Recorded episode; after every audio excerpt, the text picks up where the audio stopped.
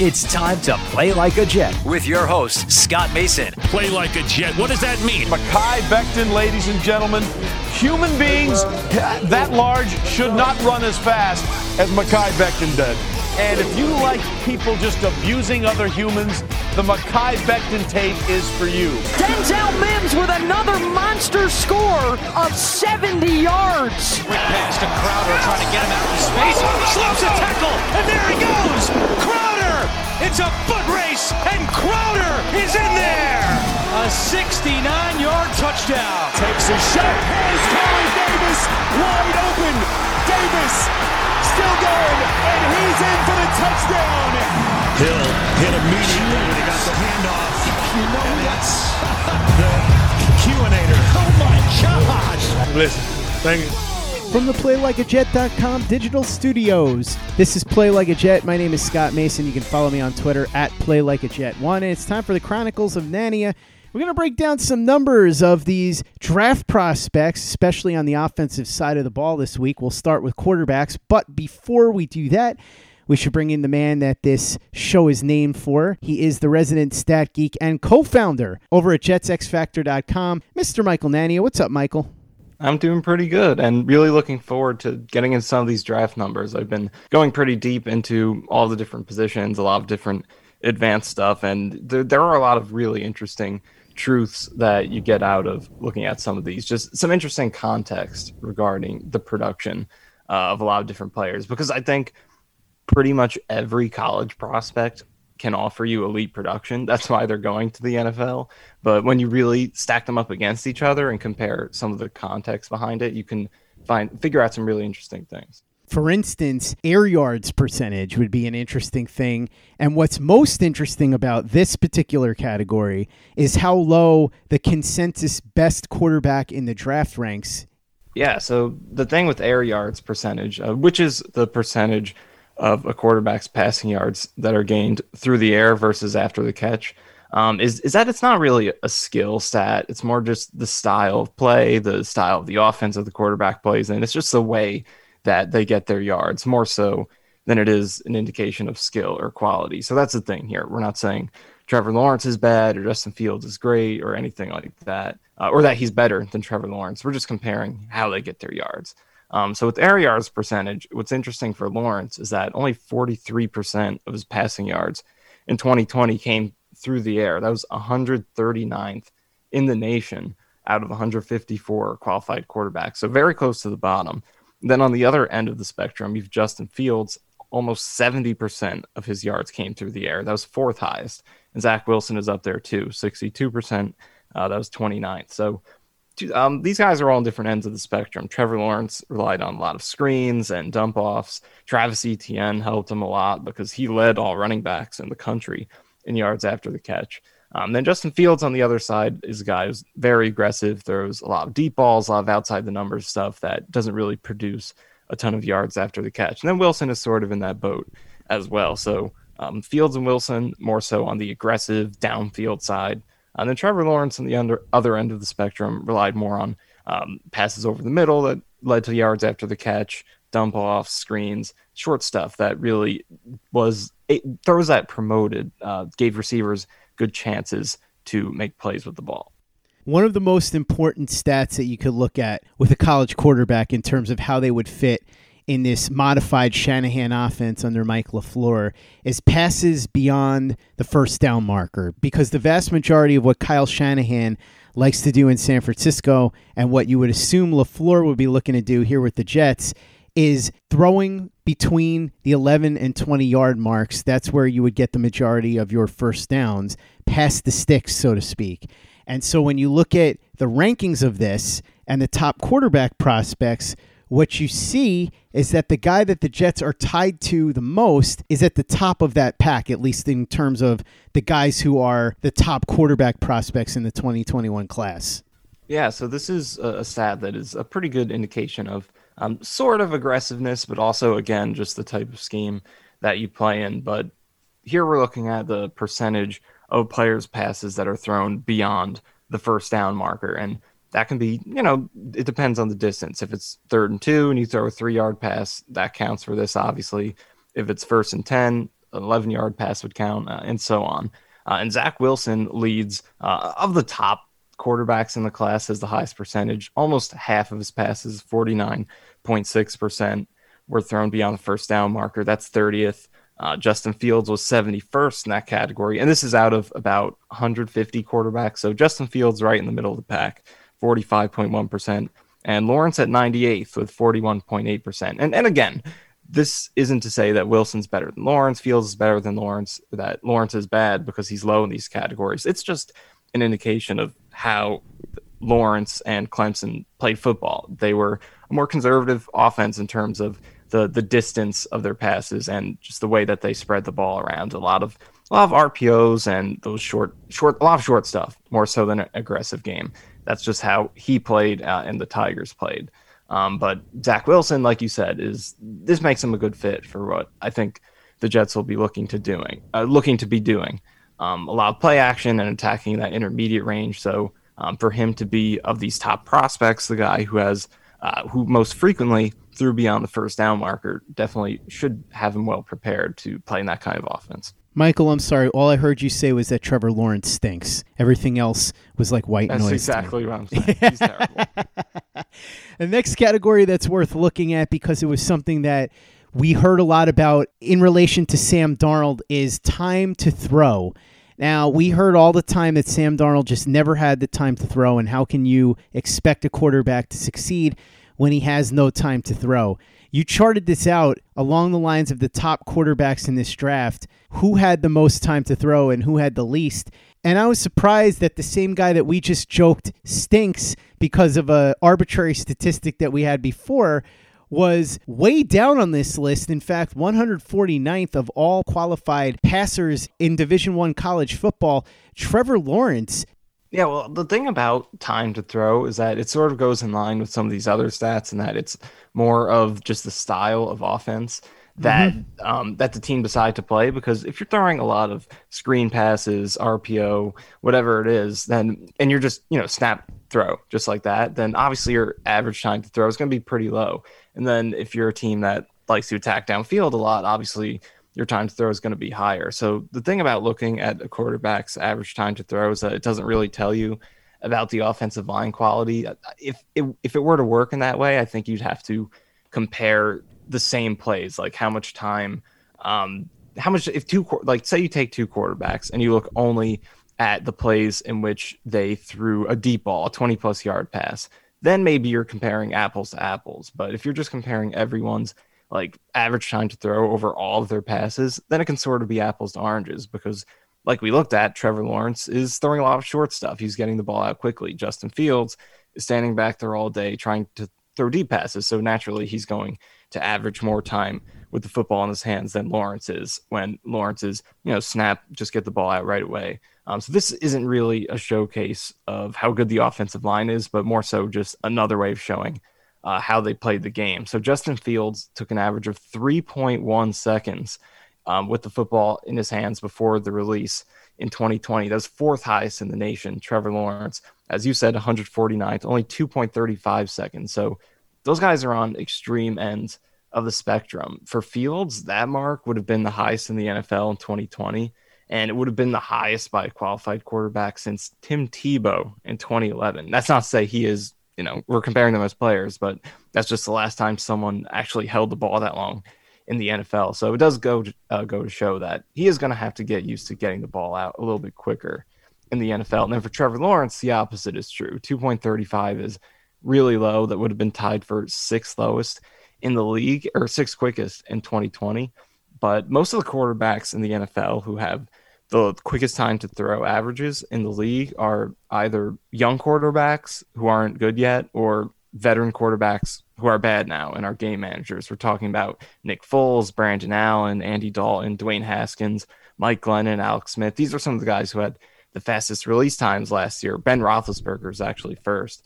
Um, so that's not necessarily where you want Trevor Lawrence to be as the guy who you're taking number one. So he's on the, on the opposite of Fields, who's going to have to try to get the ball out quicker, um, Lawrence is going to have to, you know, be he's going to be asked to stand in the pocket a little bit longer um, and be able to handle longer developing plays where he's pushing the ball downfield because you don't draft a quarterback number one to manage the game uh, in the mold of some of those guys I just mentioned. So he's going to have to get used to holding the ball a little bit longer, and Fields is going to have to get it out faster. Uh, and then Zach Wilson, who's the only guy we should really be caring about right now because it seems like he is going to be the Jets quarterback. He was on the upper end of the spectrum, 2.81 seconds. That was 51st in the nation, so that's about the top third. Um, and, and, that would put him at near the top of the league in the NFL. That'd put him right between Baker Mayfield and Josh Allen uh, for third highest in the league uh, in 2020. Um, so he is definitely used to sort of uh, an NFL caliber time of holding onto the ball in the pocket on that upper end of the spectrum, um, but NFL caliber, nothing too extreme like um, Fields and Lawrence, who will have a bigger adjustment in terms of how long they hold the football one thing that they're definitely going to be asked to do, but not asked to rely upon completely, is the ability to scramble. Because the way the league is now, you want mobile quarterbacks, guys that can get out on the move and extend plays. And some quarterbacks are better at that than others. We know Lawrence can do it. We know Wilson can do it. We know Fields can do it. We know Lance can do it. Trask and Mac Jones, not as much. Mac Jones seems to have a good feel for the pocket and being able to take that one or two steps to avoid problems when he needs to, sort of the way that Tom Brady has all these years. Tom Brady's never going to be a guy that runs out of the pocket, but he finds ways to buy himself time. I did find it interesting that if you look at scramble frequency of the top quarterback prospects, Justin Fields stands out on his own by quite a lot. Yeah, of, of the top quarterbacks, Fields is really the only scrambler. Um, he scrambled, which is we're talking about rush attempts in which they drop back to pass the ball. So we're it, any designed run is not included here. We're only talking about when the quarterback drop back, uh, drop back to throw the ball, and then he decided to run. So Justin Fields on 11.7% of his passing dropbacks tucked the ball and ran with it. That was 13th highest in the country. Um, and Zach Wilson and Trevor Lawrence have really interesting numbers here because both guys were a big part of their team's run games. Wilson had 10 rushing touchdowns this past season. Uh, Lawrence had eight, I believe. Um, Lawrence averaged about 32 yards a game rushing.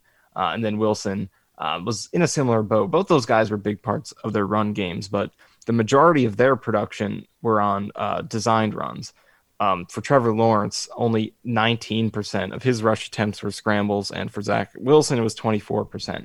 So both of these guys made a big impact in the run game, but it was on design plays. So I think that's something that is definitely worth taking into account for the teams that draft these two guys is that they can be involved in your run game. Neither of them are Justin Fields or Trey Lance, but I think we saw from both Zach Wilson and Trevor Lawrence that you know you can ask them to you can give them the option to keep the ball on an RPO or a read option or whatever it is, and they can make a play for you. I think Lawrence probably is more speed than Wilson, whereas Wilson kind of showed some pretty good elusiveness in the open field. Uh, but both guys are really successful in that way. Neither of them um, were aggressive running with the ball on passing plays, which is also a good thing, I think, especially Zach Wilson. I think you see a guy who, and Lawrence too, who, when they get outside the pocket and get on the move, they're focused on throwing the football, which is generally what you want to see. And that doesn't mean it's a bad thing for Justin Fields. It's just his style of play. He's an amazing runner he can get more out of those scrambles than any of these other guys can, and probably almost any quarterback in the NFL, save for a few guys. So it makes sense that you would he would scramble more because you know he can get as much out of a scramble um, just running with the ball as most quarterbacks can throwing it because he's that good of an athlete and ball carrier. So um, in terms of scrambling, Zach Wilson, Trevor Lawrence, very little, but they will contribute to your run game. In terms of design stuff, and Justin Fields is definitely a, one of the more scramble happy quarterbacks in college football, but not to an extreme extent. He does a good job of managing it. And Michael, no matter who the quarterback is, they're going to need somebody that can protect them. Mekhi Becton, drafted last year, number 11 overall, cornerstone of that offensive line, but they need to add more. And so you look at pressure rate and you look at true pass sets as two metrics that you really should consider when deciding to draft an offensive lineman in a couple of weeks. And I think one thing that you should consider is that true pass set percentage can tell you something, but it can't tell you everything because that was one of the knocks on Mekhi Becton last year is that there weren't a lot of true pass sets at Louisville. and he was pretty good in pass protection last year. So it tells you something, but it doesn't tell you everything. Let's talk about allowed pressure rate and true pass set percentage. There are some guys that really stand out here in a positive and negative way. Yeah, true pass sets are really interesting because it kind of adds context to the amount of pressures allowed. Because again, just like we talked about the quarterbacks and how they play different styles of football, it's the same. That goes with the offensive line too. Um, it's different to pass protect for Trevor Lawrence than it is for Justin Fields because Trevor Lawrence is snapping the ball and throwing it right away. So a lot of the time, you don't even have to block anybody. But for Justin Fields, who's usually dropping back, and and again, it's not just Fields; it's just the style how Ohio State calls the offense.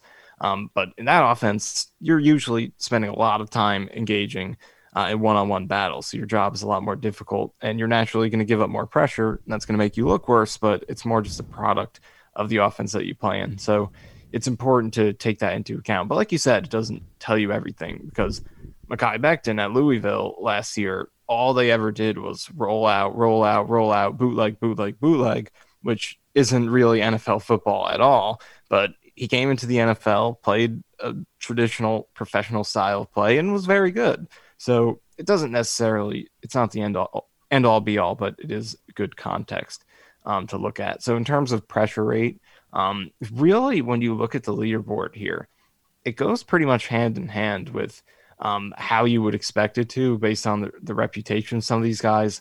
Penei Sewell is the highest ranking guy in here. Rashawn Slater's up there. Teven Jenkins, Christian Darrisaw. So a lot of these first round guys who tackles who you expect to go in the first round are right up there.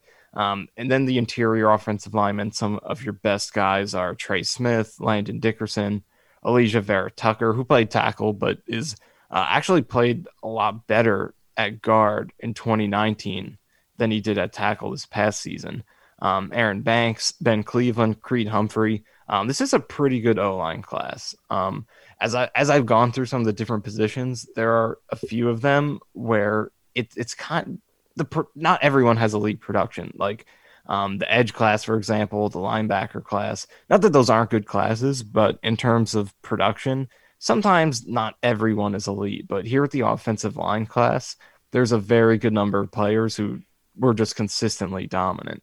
So this is a good offensive line class that has depth into the second and third rounds, I think.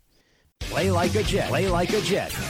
Pass blocking is number one in today's NFL. That's what you're looking for above all else. But run blocking is important because the Jets are going to have to be able to get a running game going to take some of the pressure off of the rookie quarterback. And in order to do that well, you've got to get somebody that can run block, but also can run block within the scheme that the Jets are going to be using.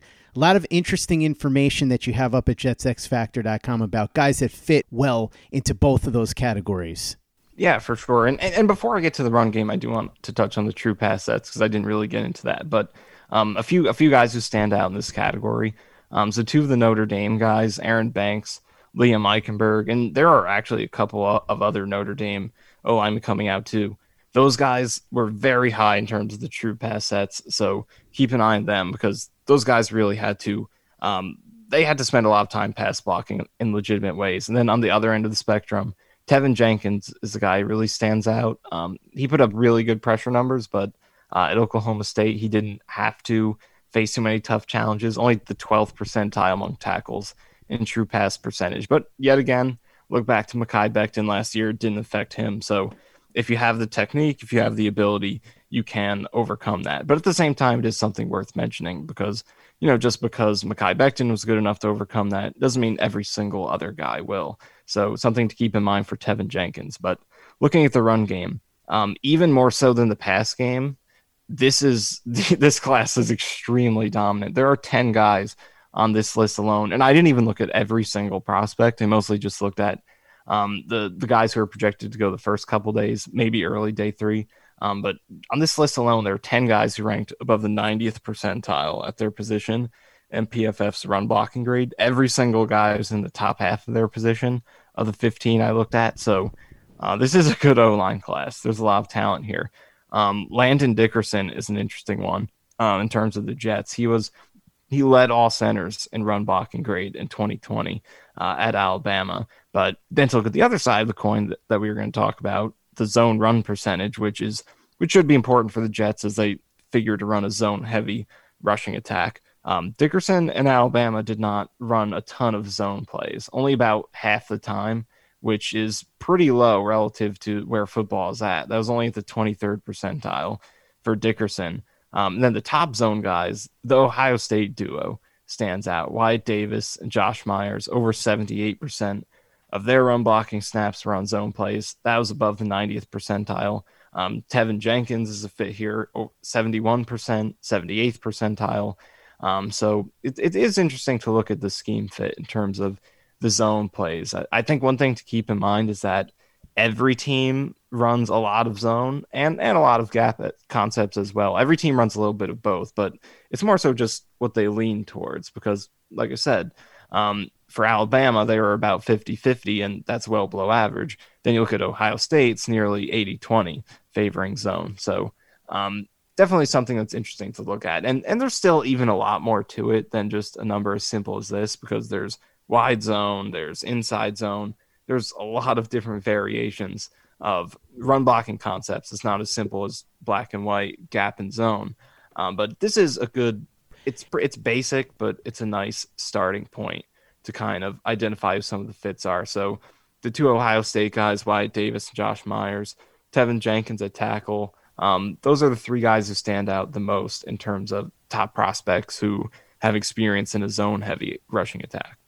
And the interesting thing about some of these guys is that they could start out as a guard and then shift to tackle. So they might be asked to have different responsibilities. So you sort of want to know how they would fit all of this as both a guard and a tackle if you're talking about somebody in that regard. Because Alijah Vera Tucker is an example of somebody that people have talked about as a potential long term tackle that could start right away at guard, right?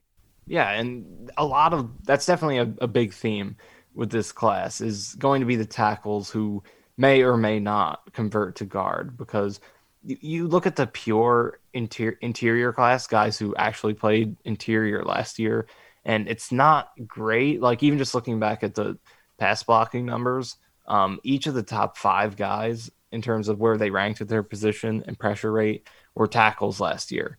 Um, and then only one of the top seven which was trey smith was uh, an interior lineman. So there's it's definitely tackle heavy, but a lot of these guys can convert. Vera Tucker, like you said, um, Teven Jenkins is another one. So um, that's going to be a big theme. Can these guys make that conversion um, from tackle to guard? And Vera Tucker is an interesting one because I, I sort of touched on earlier, but he played guard um, before he moved over to left tackle in 2020. In 2019, he, he played um, left guard, and he only gave up six pressures all season on a 1% pressure rate, which was the second lowest among all guards in the Power Five. So he's definitely a very, very intriguing tackle to guard convert uh, prospect. Michael Nania covering the stats, getting down and dirty with those nerdy numbers over at jetsxfactor.com, where he's also the co founder. Thanks so much for coming on and unpacking these numbers about the top quarterbacks and offensive linemen with me. We're going to do a couple more of these heading into the draft. We'll do some wide receivers next week as we continue with the offense. In the meantime, though, I know you've got plenty of write ups on all of this over at jetsxfactor.com, right?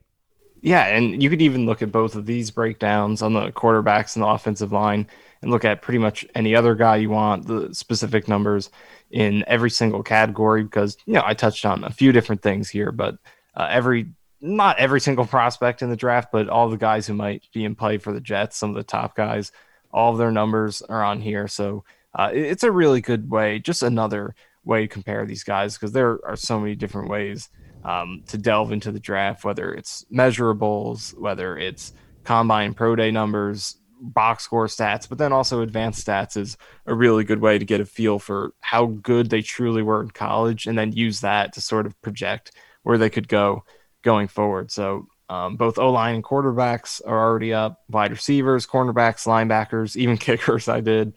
Um, edge rushers is the latest one I did, and we'll be getting into the rest of the positions as well. So definitely check all those out for plenty of extremely in-depth numbers that really add a lot of valuable context to these prospects as you evaluate them. Of course, you did yeah, kickers, so, which is the most me thing of all time. I think. on top of that, I also wrote it and posted it on Easter, so I think that sums up the Michael Nania experience. Yes, nothing says Michael Nania more than writing an in-depth piece on kickers on Easter Sunday. So check out Michael's written work that he put together on Easter Sunday on the kickers and a bunch more over at jetsxfactor.com and check out everything we're doing at playlikeajet.com. We got a lot of draft content up there too, tons up on our YouTube channel as well. We got the new collaboration going on with U Stadium Wednesday nights live. It's Luke Grant and Clayton Smarslock. You can even call in. We'll have more details on how that's going to evolve, but really excited about that show going forward and excited about this podcast, which you should give a five star review if you haven't already. It's something that's easy, doesn't take you much time, doesn't cost you any money, but it goes a long way to help us out. So if you could do that for us and you haven't done it yet, Really appreciate it. And for the latest and greatest in New York Jets podcasts, you know where to go. That's Play Like a Jet Digital and PlayLikeAJet.com.